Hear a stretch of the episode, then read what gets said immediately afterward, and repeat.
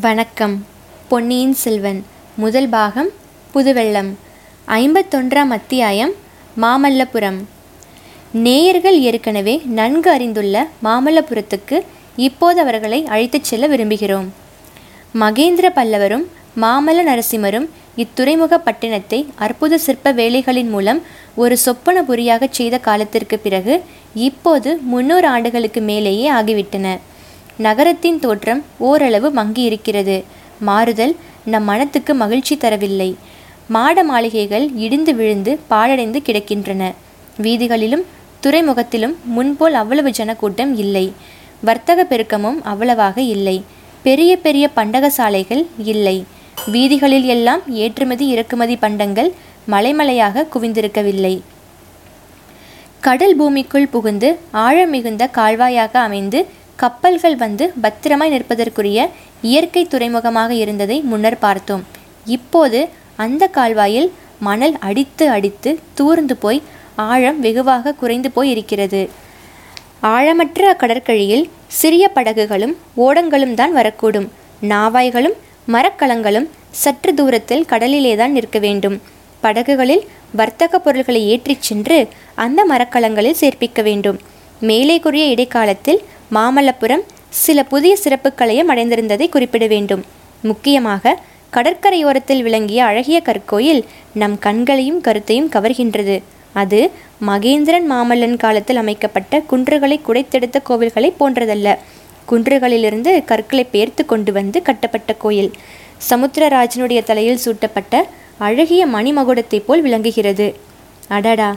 அந்த கோயில் அமைப்பின் அழகை என்னவென்று சொல்வது? இதை தவிர நகரத்தின் நடுவே மூவுலகும் அளந்த பெருமாள் சயனித்திருக்கும் விண்ணகர கோயில் ஒன்றும் காட்சியளிக்கிறது. சைவத்தையும் வைஷ்ணவத்தையும் இரு கண்களைப் போல் எண்ணி போற்றி வளர்த்த பரமேஸ்வர பல்லவன் திருப்பணி செய்த விண்ணகரம் அது. திருமங்கையாழ்வார் அந்த கோவிலுக்கு வந்து தலசயன பெருமாளை தரிசித்து பக்தி வெள்ளம் பெருக்கெடுத்து ஓடும் தமிழ் பாடல்களை பாடியிருக்கிறார். அவருடைய காலத்திலே கூட பல்லவ சாம்ராஜ்யம் பெருகி வளர்ந்த சிறப்புடன் விளங்கியது என்பதையும் மாமல்லபுரம் செல்வம் கொழிக்கும் துறைமுகமாக விளங்கியது என்பதையும் பின்வரும் பாசுரத்தின் மூலம் நன்கு அறியலாம். புலன்கொள் நிதிக்குவையொடு புழைக்கை மா களிற்றினமும் நலங்கொள் நவமணிக் குவையும் சுமந்தெங்கும் நான் ருசிந்து களங்கள் இயங்கும் மல்லை கடல் மல்லை தலசயனம் வளங்கொள் மனத்தாரவரை வளங்கொள் என்மட நெஞ்சே. திருமங்கையாழ்வாரின் காலத்துக்கு பிற்பட்ட நூற்றாண்டு காலத்தில் பல்லவ சாம்ராஜ்ய சூரியன் அஸ்தமித்து விட்டது. கல்வியில் இணையில்லாத காஞ்சி மாநகரின் சிறப்பும் குறைந்துவிட்டது. களங்கள் இயங்கும் கடல் மல்லையின் வர்த்தக வளமும் குன்றி வந்தது. ஆனால் தமிழகத்துக்கு அழியா புகழ் அளிப்பதற்கென்று அமைந்த அந்த அமர நகரத்தின் அற்புத சிற்ப கலைகளுக்கு மட்டும் எந்தவித குறைவும் நேரவில்லை. பாறை சுவர்களில் செதுக்கப்பட்ட சித்திர விசித்திரமான சிற்பங்களும் குன்றுகளை குடைந்து எடுத்து அமைந்த விமான ரதங்களும் முன்னூறு ஆண்டுகளுக்கு முன்னால் அவற்றை அமைத்த காலத்தில் விளங்கியது போலவே இன்றைக்கும் புத்தம் புதியனவாக விளங்கின. பண்டங்களை ஏற்றுமதி செய்வதற்காக வந்த வர்த்தகர்களின் கூட்டத்தை காட்டிலும் சிற்பச் செல்வங்களை கண்டு கழித்து போவதற்காக வந்த ஜனக்கூட்டம் அதிகமாயிருந்தது.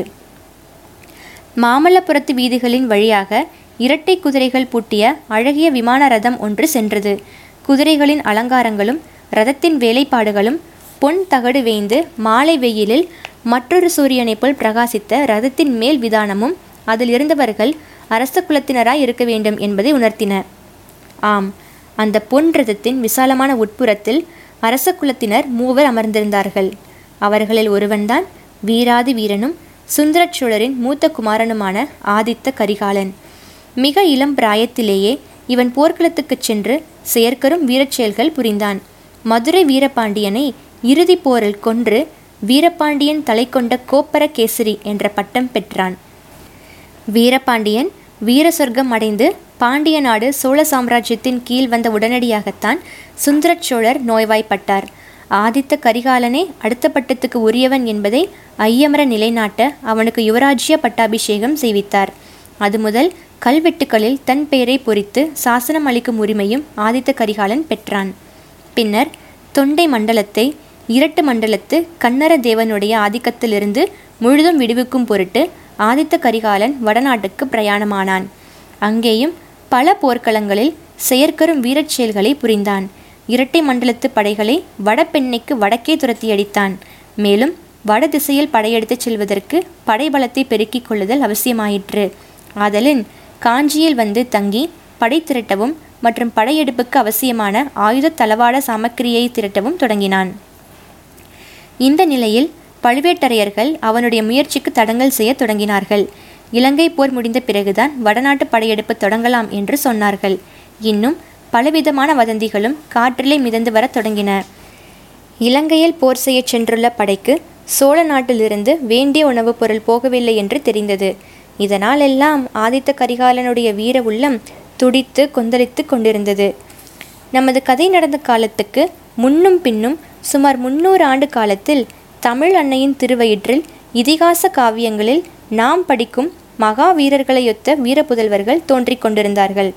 வீமனையும் அர்ச்சுனனையும் பீஷ்மரையும் துரோணரையும் கடோத்கஜனையும் அபிமன்யுவையும் ஒத்த வீரர்கள் தமிழகத்தில் அவதரித்தார்கள். உலகம் வியக்கும்படியான தீரச் செயல்களை புரிந்தார்கள். போரில் அடைந்த ஒவ்வொரு வெற்றியும் இவர்களுடைய தோள்களுக்கு மேலும் வலிவு அளித்தன. வயது முதிர்ந்த கிழவர்கள் மலையை பேர்த்தெடுக்கும் வலிமை பெற்றிருந்தார்கள்.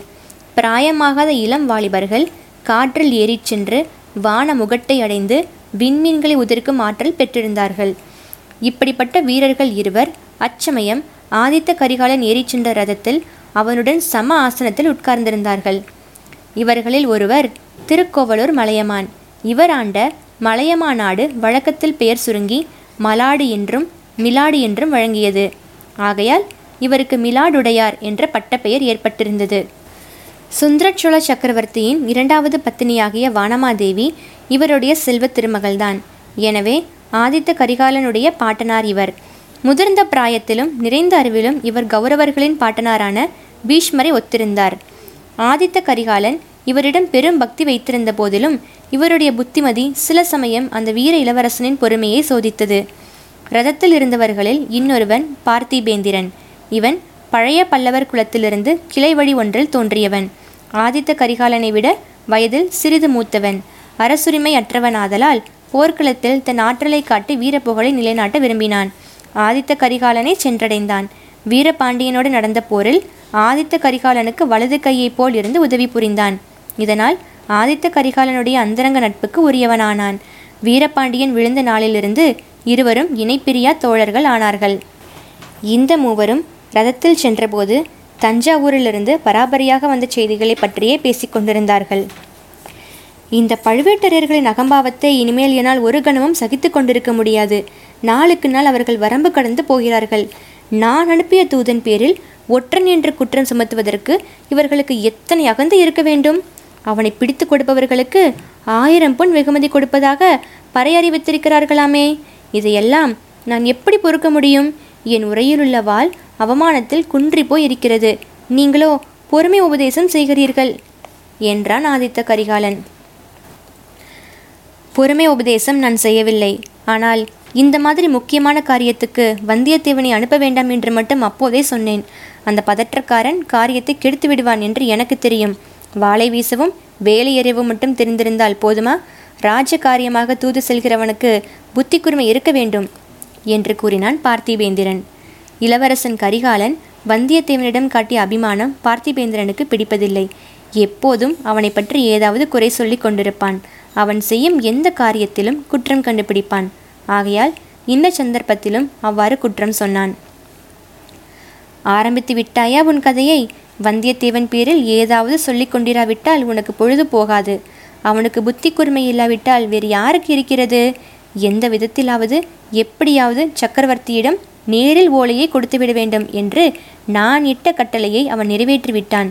அதனால் பழுவேட்டரையர்கள் கோபம் கொண்டிருக்கிறார்கள். இதில் வந்தியத்தேவனின் தவறு என்ன? என்று ஆதித்த கரிகாலன் கேட்டான். தாங்கள் சொல்லி அனுப்பிய காரியத்தோடு அவன் நின்றிருக்க மாட்டான். வேறு வேண்டாத காரியங்களிலும் தலையிட்டிருப்பான் என்றான் பார்த்திபேந்திரன். நீ சற்று சும்மா இரு. தாத்தா ஏன் இப்படி மௌனமாக இருக்கிறீர்கள்? தங்களுடைய கருத்து என்ன? ஒரு பெரும் படை திரட்டி கொண்டு சென்று தஞ்சாவூரிலிருந்து சக்கரவர்த்தியை மீட்டு காஞ்சிக்கு அழைத்து வந்துவிட்டால் என்ன? எத்தனை நாள் சக்கரவர்த்தியை பழுவேட்டரையர்கள் சிறையில் வைத்திருப்பது போல் வைத்திருப்பதை நாம் பார்த்து கொண்டிருப்பது? எத்தனை நாள் பழுவேட்டரையர்களுக்கு பயந்து காலம் கழிப்பது? என்று பொங்கினான் ஆதித்த கரிகாலன். தம் வாழ்நாளில் அறுபத்தாறு போர்க்களங்களைக் கண்டு அனுபவம் பெற்றவரான திருக்கோவலூர் மலையமான் மிலாடுடையார் மறுமொழி சொல்வதற்காக தொண்டையை கணித்து கொண்டார். இதற்குள் எதிரே கடல் அலைகள் தெரியவும். முதலில் இந்த ரதத்திலிருந்து இறங்குவோம் தம்பி. வழக்கமான இடத்தில் போய் உட்கார்ந்து பேசுவோம்.